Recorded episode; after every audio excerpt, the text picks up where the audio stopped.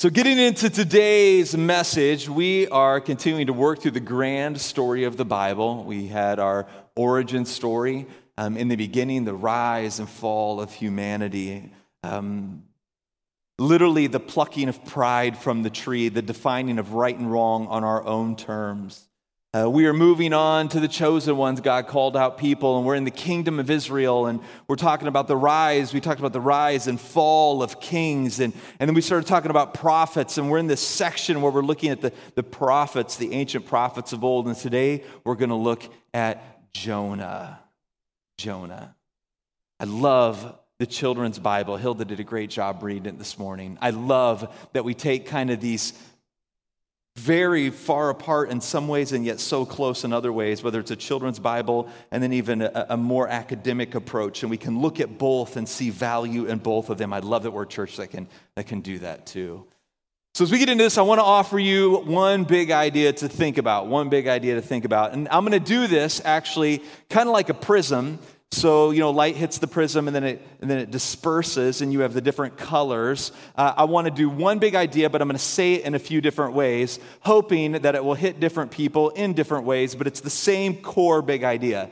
So, the first one I want to lay before you, kind of the prime big idea, is this a spirit of offense, a spirit of offense, a spirit of offense, an offended heart. It is the great enemy of intimacy. A spirit of offense is the great enemy of intimacy.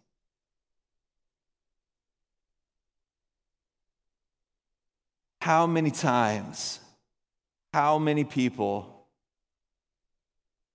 they run from friendships, they run from small groups, they break relationship with parents, parents break relationship with kids. You leave churches, leave community leave work, and it all is so tied deeply into this idea of a spirit of offense. The spirit of offense is the great enemy of intimacy. Maybe another way to say it, so just like a prism, the light coming through it, taking a little different bend, but the same core idea. It is the easily offended person that keeps finding themselves feeling lonely and bitter. Ever notice that? The people that are really easily offended, they have a really easily offended heart. They're always really bothered by stuff constantly. Are they not almost always the ones that find themselves lonely and bitter? Always finding themselves lonely and bitter. It's the easily offended person, the spirit that the spirit that just walks around with a chip on its shoulder, the one that's offended, deeply offended, and easily offended. And, and the thing that's so interesting is we live at a time in history where, like, cancel culture is considered courage. And what is cancel culture in most of its forms? It is literally be deeply offended and reject. So we have more tools than we've ever had in human history to connect, and we have hearts that are more lonely than they've ever been. In a mental health crisis, it's an easily offended person that keeps finding themselves feeling lonely and, and bitter. Maybe another way to look at this kind of the prism, the light coming through the prism. Those that hold grudges also hurt. It's first service. We got to wake up. I got to get you moving here. Here we go. That those that hold grudges also hurt. They, they do. They do. People that hold grudges also hurt themselves. Man, it is not just you weaponizing a heart position towards somebody. If you're holding a grudge, it's hurting you. Maybe another way to say it. So, same core idea, different prisms, kind of of light. Let me say it like this Satan wants to spin, boy, this is the one that could offend people. Satan wants to spin your desire for righteousness. So inside of you, you go, that's not right. They're not right. They did this thing wrong. They mistreated. They said it wrong, did it wrong, think it wrong. Satan wants to spin your desire for righteousness in a way that turns your heart bitter towards the very people who need the love of God shown through you. Follow that train of thought. You'll probably want to write that down and think it through later. Your desire for righteousness becomes weaponized. And then the very objects of who, the people who are needing the grace of God shown through you, you are actually using that as justification to just rise up in even stronger, stronger, stronger spirit of offense. Uh, I'm going to introduce you to a, a, group of guys. I got a picture. Put it up here really quick. Check this out. Look, look at those handsome men in their 40s. Uh, this is my accountability group. I, have talked about them before. Uh, we get together, we try to get together every year, and we've been doing it since high school. High school. So we've been getting together regularly. We sometimes we'll even get our whole families together, though that tends to be way more expensive uh, because we're all from the South, so we all have big families. Um, but if you kind of work your way across there, this group of guys is an odd mix for a whole bunch of different reasons. Okay, so like the guy on the very right, tatted up everywhere. He was a college athlete. Uh, Aaron, love him to death. He is uh, his perspective on some like theological things or even political things. I mean, he is actually a competitive champion uh, jujitsu grappler. One of my best friends in the whole world. He does comp. If you follow him on social media, he goes to all these competitions and wins these things. Love him, right? And you know, Dave, he's been in like the oil business for a while. Jeremy, he's fellow pastor. James, fellow pastor. And then the guy on the far left, uh, that's Lance. He's a landscaper, man. He like started doing landscaping, mowing lawns and stuff in high school, and just continued that all the way through. Now, here's the funny thing with this group of people: we are so different in many ways. Some of us are like graduate school educated, some only went to high school. Some of us have views on political things that don't necessarily line up with others in the group. Some of us, we have different views on things like alcohol. We debate constantly Calvinism, Arminian theology. I mean, like, there are so many things about this group that should cause us to not get along, but we're incredibly tight and have been for years. How?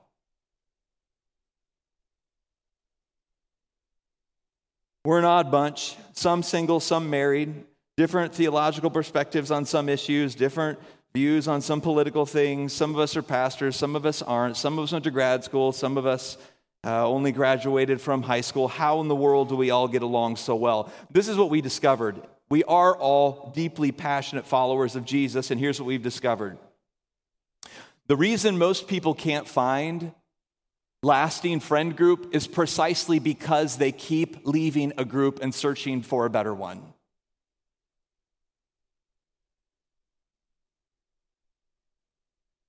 They're always leaving.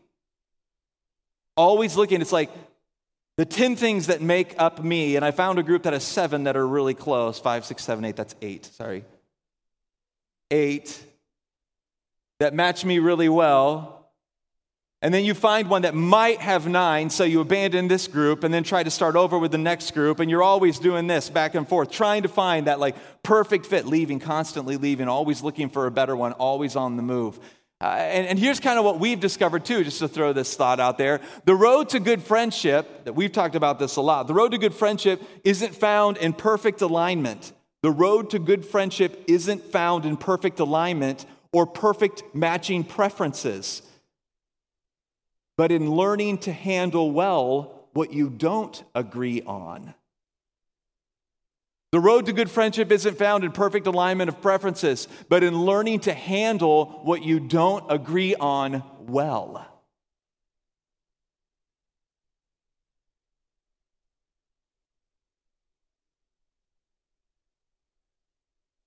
Spirit of offense, the great enemy of intimacy. A spirit of offense is the great enemy of intimacy.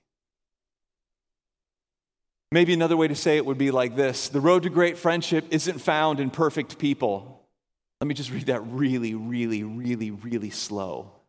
The road to great friendship isn't found in perfect people, but in a group of imperfect people refusing to give up on the pursuit of perfect love together. Do you see it? I love the way Dietrich Bonhoeffer says it. He says it like this The person who loves their dream of community will destroy community, but the person who loves those around them will. You create it, you build it, you make it.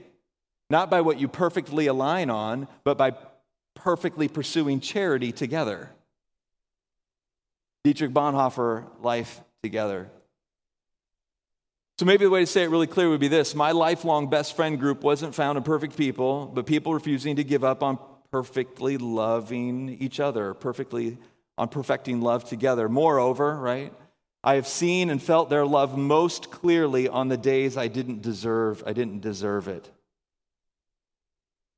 I felt their love most clearly on the days I knew I was off and they still offered it to me. I felt their love most clearly when I knew I was wrong and they still offered charity to me. A spirit of offense is the great enemy of intimacy. In fact, the way to say it would be the love of God, charity, the charity of God is seen most clearly in the places it's most needed. And, honestly, you cannot understand the grand story of Jonah unless you begin to see through the lens of God's desire for intimacy. A couple of things about Jonah to think about. Number one, Jonah is unique among the prophets because the story isn't about the words of the prophet, but the story of the prophet himself, right? So, as odd as it is, we often read the story of Jonah and think that the story is about Jonah rescuing the Ninevites, but that's not actually the point of the story, though that's important. The point of the story is to display the heart of Jonah. What's wrong with Jonah? We know a couple things. Contextually, the readers of this story would have known this. Based on 2 Kings 14, Amos 6, we already know that Jonah's character is flawed. He is, in all honesty, a prophet gone bad. So think of Jonah. I mean, think of Jonah like this think of Jonah as like the pastor who's got a bad heart, the small group leader who's failed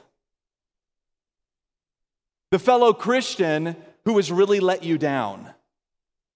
I mean, this is the person that's the reason why you left your last church. That's Jonah. Jonah is the person that's the reason why you left your last church. That's Jonah. He's not a hero.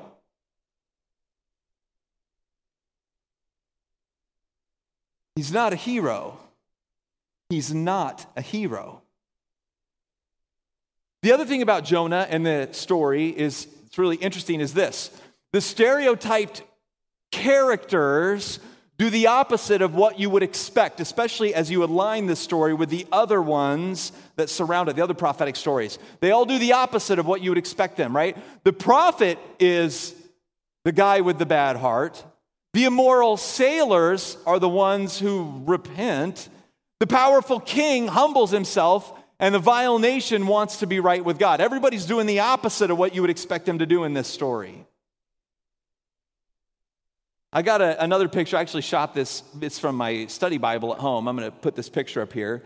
I want to walk you through. This is by the encouragement card from my. Our staff did encouragement cards to each other. I took the picture and realized it was sitting in there, and I decided to leave it. So our staff is good. I like the culture of our team.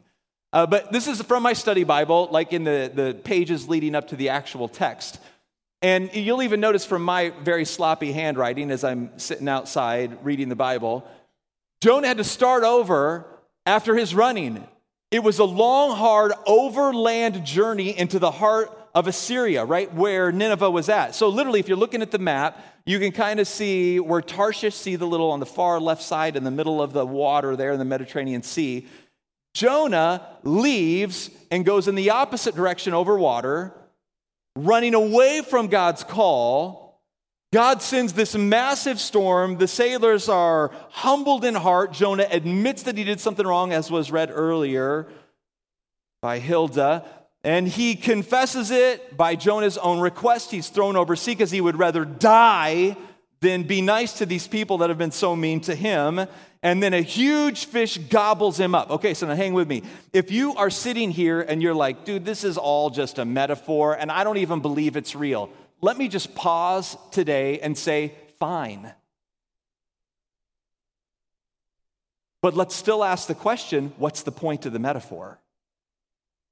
Even if you just think it's a metaphor, don't ignore what it's trying to say. Let's still see it together. We can circle back around on whether it's metaphor or not at another date.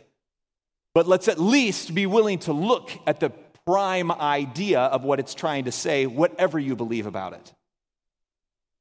So Jonah, on his way to Tarshish, the big storm hits, thrown overboard, and a fish gobbles him up. Now, this is such a wild, powerful illustration. For three days, he is kept alive in utter darkness while God works to purge the sin from Jonah's heart. Jonah is literally being detoxed himself. The fish basically takes him back, drops him off. See where it says Israel, right on the sea, the Mediterranean Sea. Good luck to the people that are listening to this on the podcast later. Um, but where it says Israel takes him back, drops him back off on the beach, and then he still has to march all the way into the heart. See Assyria up there? The very center of Assyria, where it says Nineveh, it's over 400 miles over land that this prophet has to walk and think about what just happened. God didn't just drop him off right at the gates, God dropped him off and let him contemplate.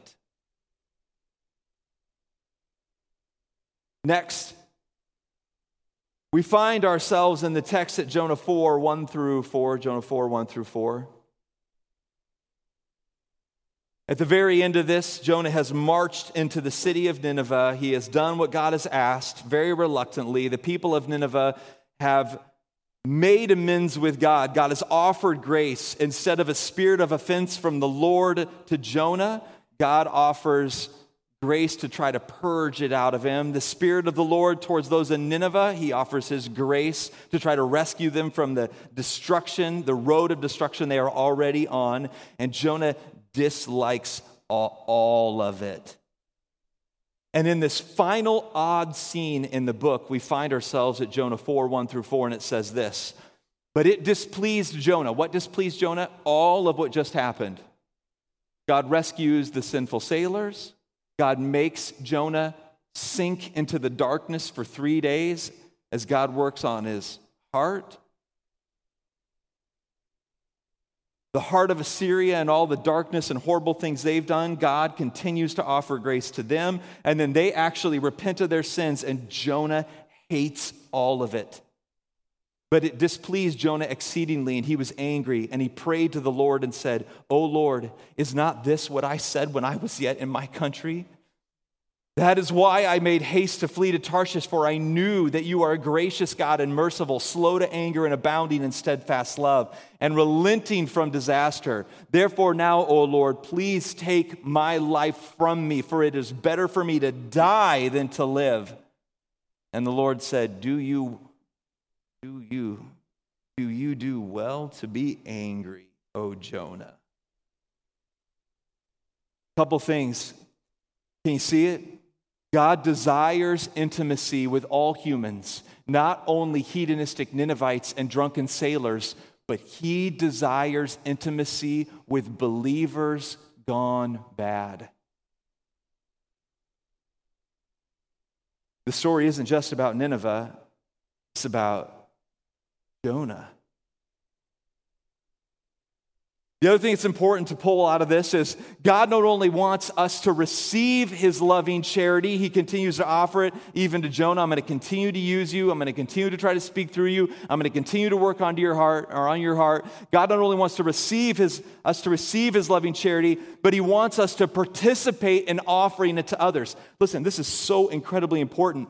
God wants you, oh, room full of, I mean, me too. We all have a tendency to be a Jonah.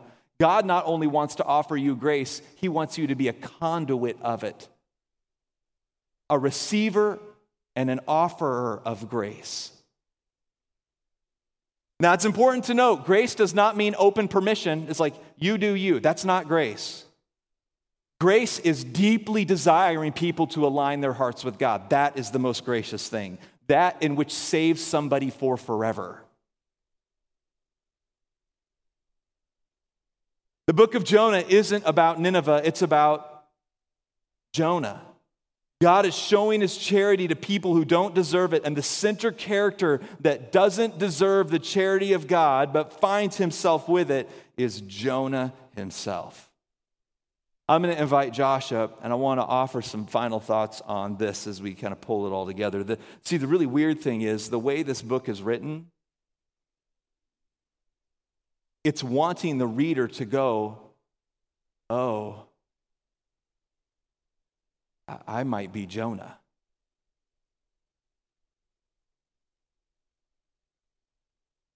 I might be Jonah.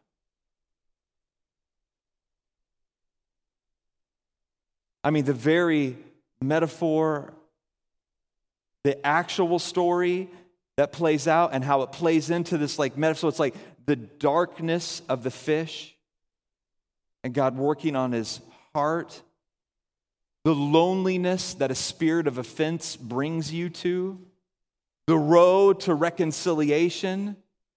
I mean, the whole book is full of Jonah's heart being worked on by God. And then, like, oddly, the way the book ends is we just see Jonah mad. I don't know. I mean, if you're, I, I like to read these stories. I like to sometimes read them a verse at a time, you know, and then it's sometimes fun just to read like the whole book at once. And when you read the whole book at once, it kind of feels like a movie that got stopped partway through. You know, I don't know if you've ever been, I had this happen. I remember being younger when I was in high school. I went to the movie theater once and we were literally watching a movie. I don't even remember what movie it was. We were watching a movie and then it stopped. Was like, dunk, dunk, dunk, dunk, and the lights come on, like, we're sorry, we're having technical difficulties. We're not going to be able to get this going if you want it. And it's like, what just happened? The movie's not even done. What happened? How'd it finish? That's how Jonah feels if you just read it. Like, what happened to this guy's heart? Some scholars believe the fact that the story was written down shows Jonah's heart was actually changed. Like he's literally telling his own story of how God rescued him.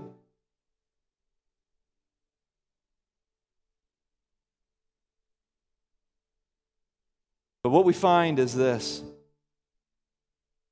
nothing keeps us from the love of God being offered to us. But what keeps you from experiencing intimacy with those most lost in culture,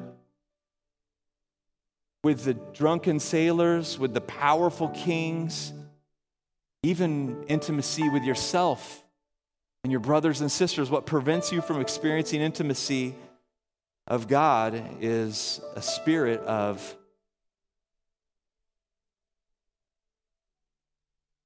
we are Jonah. We are people who have received the grace of God, but have lost the ability to enjoy and walk in intimacy. You've received the grace of God, but you've lost the ability to enjoy and walk in intimacy. We are an offended people. We are an easily offended people. Our weaponizing of righteousness backfires on us, and we lose the joy of intimacy with God and others.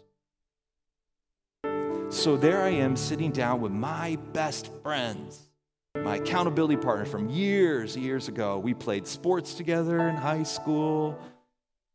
We've had kids together, and we have a lot of different views. I mean, we've grown a ton since high school. I don't know if you know this, but you keep growing after you get out of high school, right? Like your thoughts and ideas and perspectives on the world continue to grow.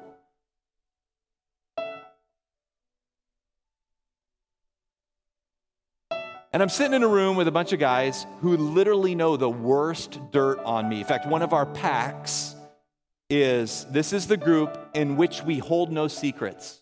They can literally ask anything, and we do. So it's like, how much money are you making? How much did you make last year? What were the primary things you spent the money on? What are you looking at on your computer? We even use software where we share among the group everything that we do online digitally with each other, right? Like, we hold no secrets. This is a group in which we hold no secrets. So here's the wild thing they know things about me and all of my life that most people I bump into would have long abandoned me over.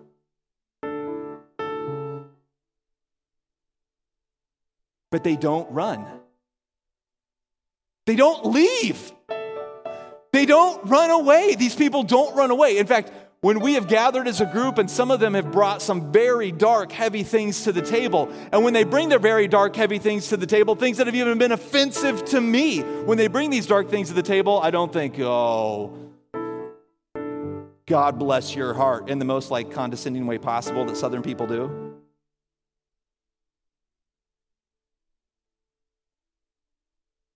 The very places where the grace of God was needed most is where love has actually been seen the strongest. A spirit of offense is the enemy of intimacy. And by refusing, by refusing to take a posture of offense, by refusing to take a posture of offense in our hearts, it's given us the framework to build friendship at a level I have never had with anybody else. Here's the wild thing if you refuse charity,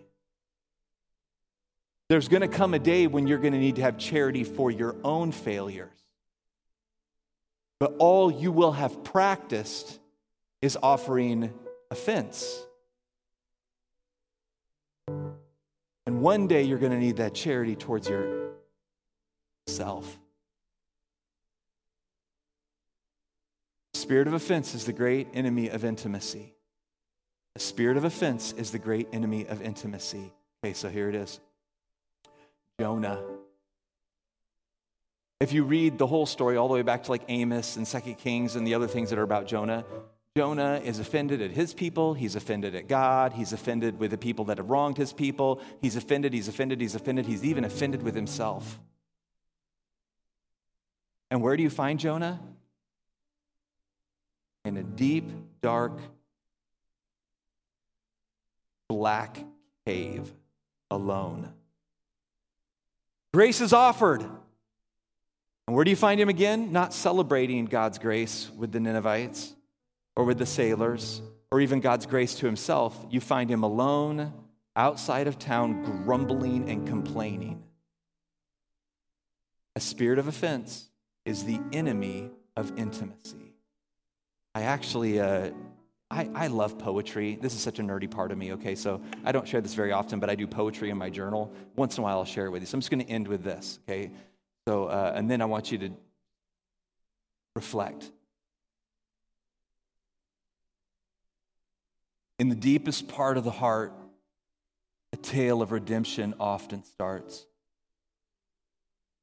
Journey paved by forgiveness's grace, where scars and hurts find tender embrace. When forgiveness blooms like a soft flower, it has the potential to wield a great power. For in its wake, love begins to arise, walls will crumble, and souls will synchronize. So let charitable love be our guiding light that illuminates the darkest night.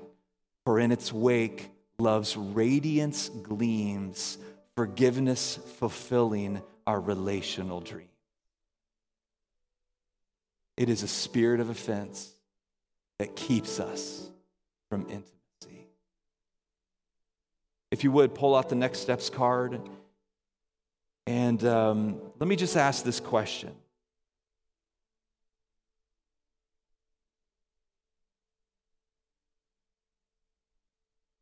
Who do you need to offer grace to? Is there a place of offense that is standing in the way of you getting into deeper relationship, deeper intimacy? What does God want you to do about it? Lord, I love you. Help us just to reflect. Help us to learn from Jonah so that we don't become a Jonah. Thanks for listening to Sunday Sermon on the Made for More podcast. If you are not connected in a church community, we would love to connect with you. Send us a message on social media or fill out a digital next steps card at encountertrinity.com slash next steps.